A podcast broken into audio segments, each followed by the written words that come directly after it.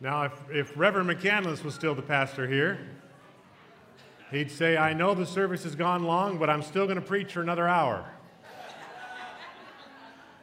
I'm going to ask you to give me 15 minutes.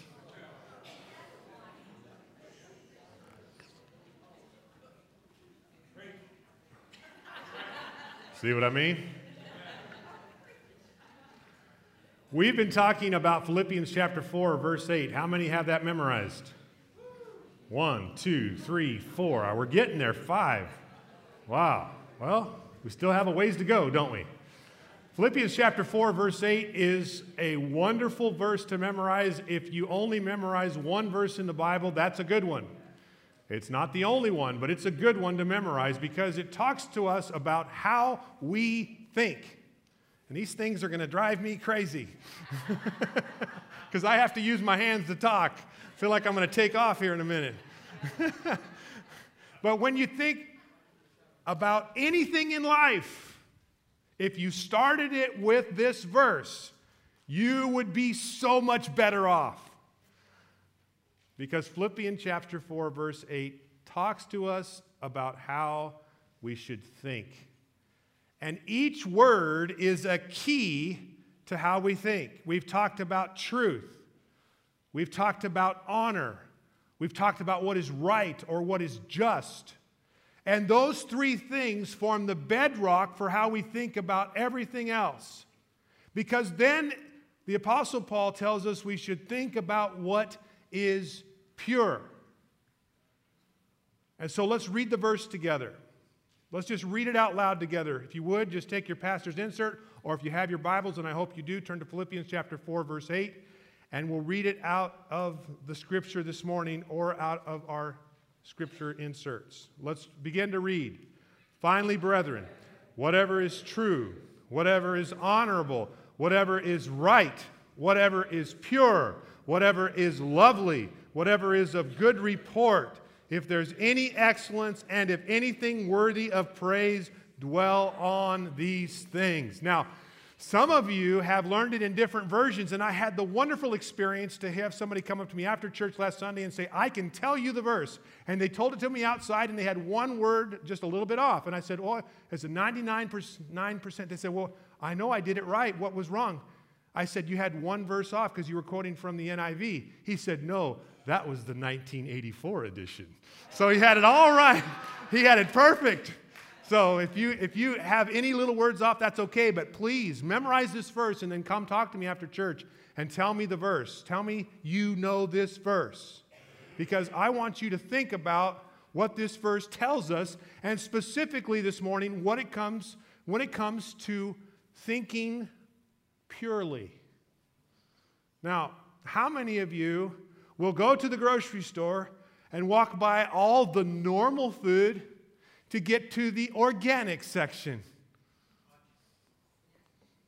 I know there's people in here, you might be too ashamed to admit it, but you'll pay almost twice as much for a loaf of bread if it says organic on it. Because, now, don't get all upset with me. I'm going to make a point here in a minute.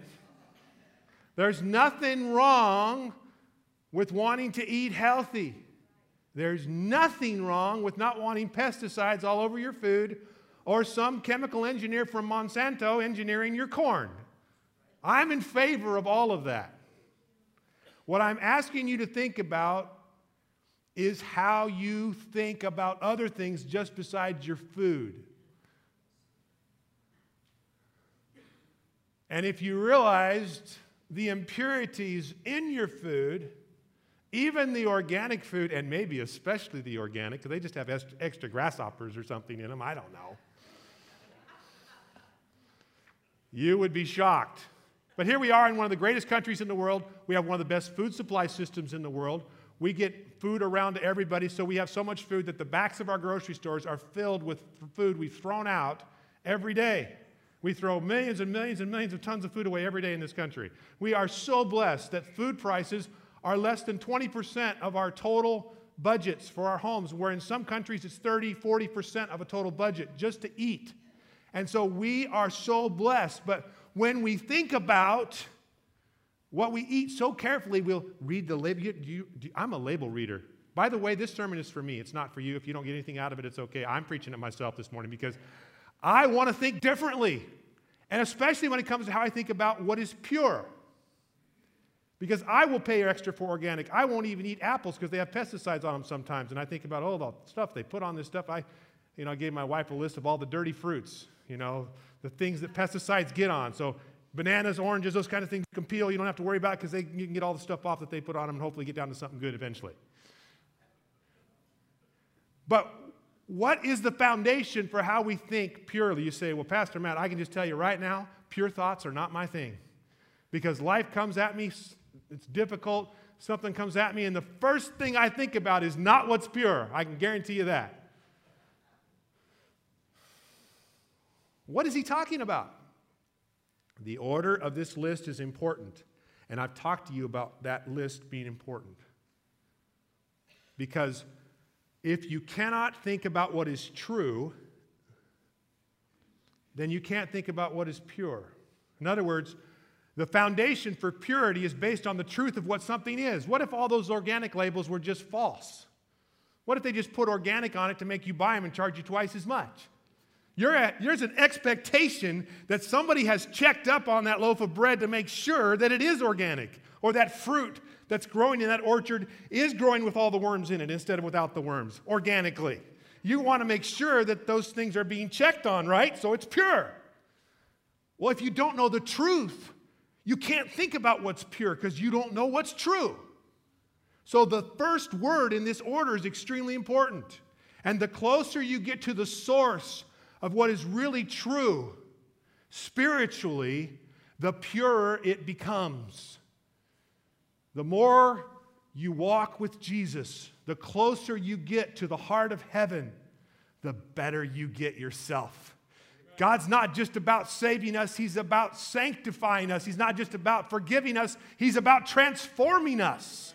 And that's what this word is about. As we become more like Jesus, we become better ourselves because we walk in the truth. Unfortunately, just thinking about what is pure doesn't make the world around us any better. And Proverbs chapter 20, verse 9 says, Who can say, I have kept my heart pure? I am clean and without sin. Sometimes we get mixed up. We think that just because we're not thinking pure thoughts, that somehow God's mad at us.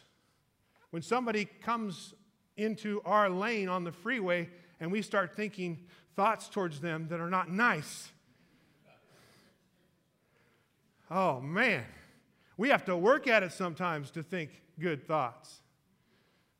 My mother and my grandmother and I have been joking about that all weekend, about how our strong personalities get in the way of our nice intentions all the time. We've made up acronym, acronyms for each other. you don't want to know till after service, but I'll tell you if you want to know. We all have things about us, but that's not what this is talking about. This is talking about how we think about the things of heaven and how we think about who we are, about what the truth is. Can you think pure thoughts towards God about the truth of who He is?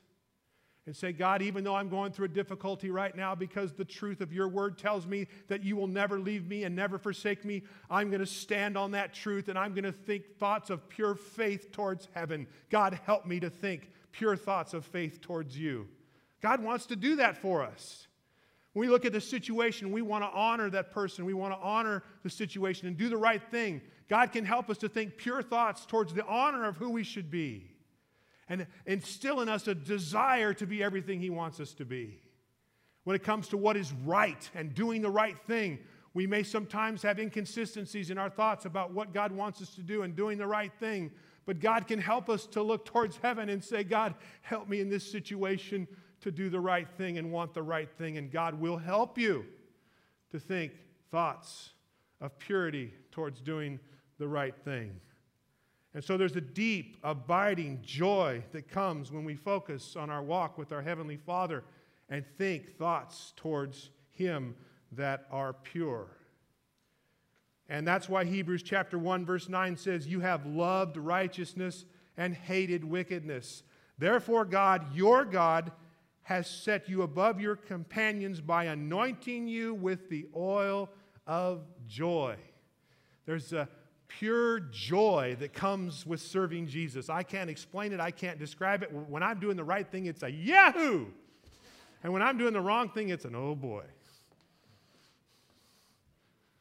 And I want God's wisdom to surround me and for my foundations to be built on truth and honor and righteousness and the purity that that brings to me and how I think about the truth and how I think about honor and how I think about what is right has never been more expressed in the history of the world than in one man named Jesus.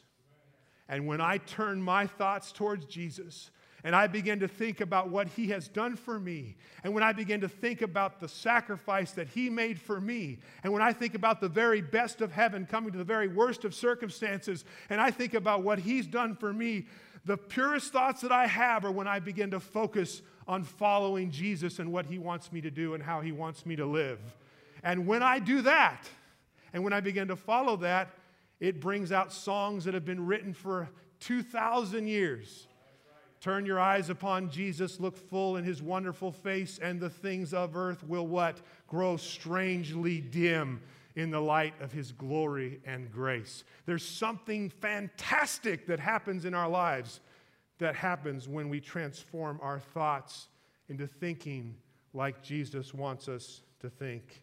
And that's why Hebrews chapter 12 says, fixing our eyes on Jesus, the pioneer and perfecter of our faith. The King James says, the author and the finisher of our faith, who for the joy set before him endured the cross, scorning its shame, and is sitting down at the right hand of the throne of God. Who were we created to be? How were we created to think? What did the author and creator want us to think like? Jesus showed us a heart of love, a heart of compassion, a heart of grace, a heart of mercy. This is the God that we serve, and this is how He wants us to think. And so, if you pay $7 for a loaf of organic bread, and you look down at the ingredients this week, and you think about what I've preached about, go out the door with that $7 loaf of bread and say, I'm going to think just as much about Jesus as I did about this loaf of bread. I'm going to think just as much about what God wants me to do as I am about what aisle I am in the grocery store buying what I'm going to buy. I'm going to pay just as much attention to the Bible as I am to the labels on my bread. And I'm going to pick that up once in a while and let that transform my life and change my life so that I can be spiritually fit to be the person that God wants me to be. Does that mean I'm always going to think pure thoughts? No. Does that mean that my temperature is always going to be just at the right point, you know, no, my temperature rises once in a while. Things happen sometimes that I don't like. Sometimes people just need a good, swift kick. and me first at the front of that line.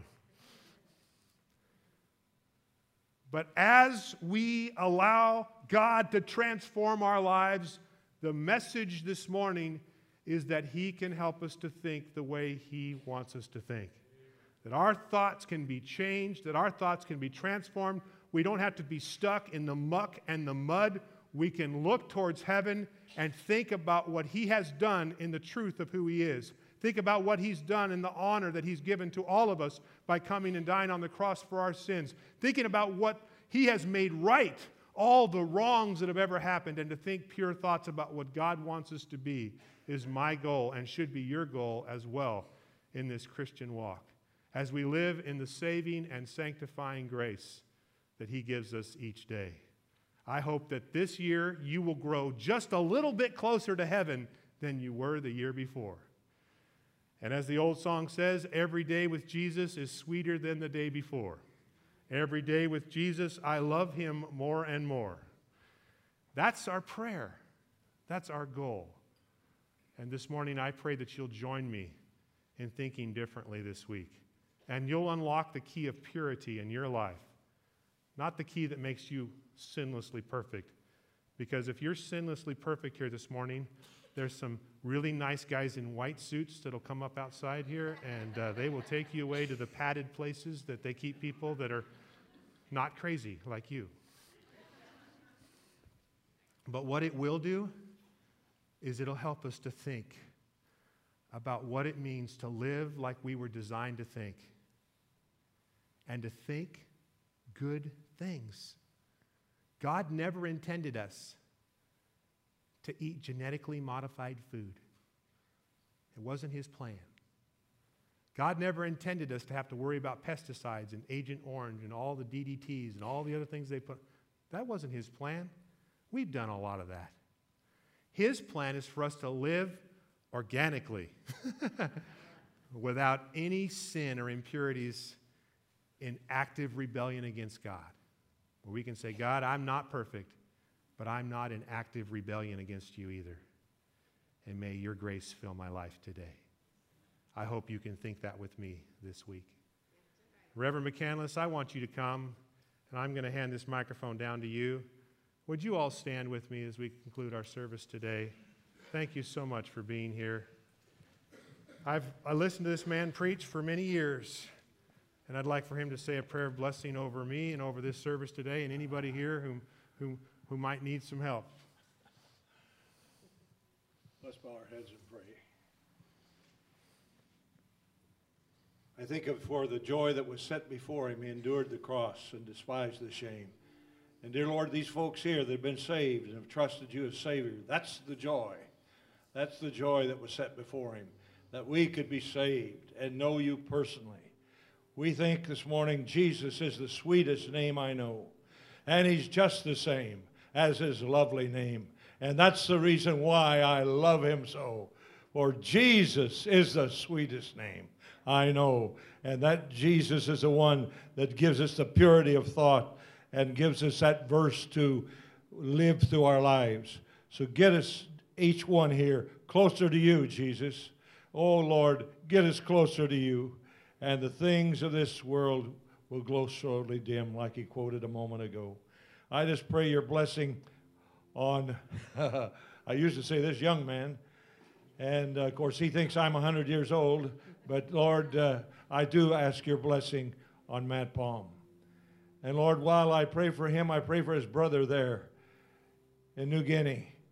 Dear Lord, I pray for all the Palm family, the ones that are serving God and doing what God has called them to do.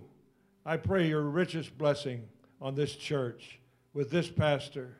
We're thankful for the work and the labor to get this degree, this master's degree. I pray, dear Lord, that he'll use it to the glory of God. And I pray that you'll bless his dear wife. Lord, we didn't forget her. You didn't forget her. And Matt loves her so much, and she's been so much a part of his ministry. I pray that you'll bless Missy and bless the boys. Each one, I pray. Oh, God bless his family. Bless Grandma. Bless his mother. Bless the whole family, I pray, of Palms.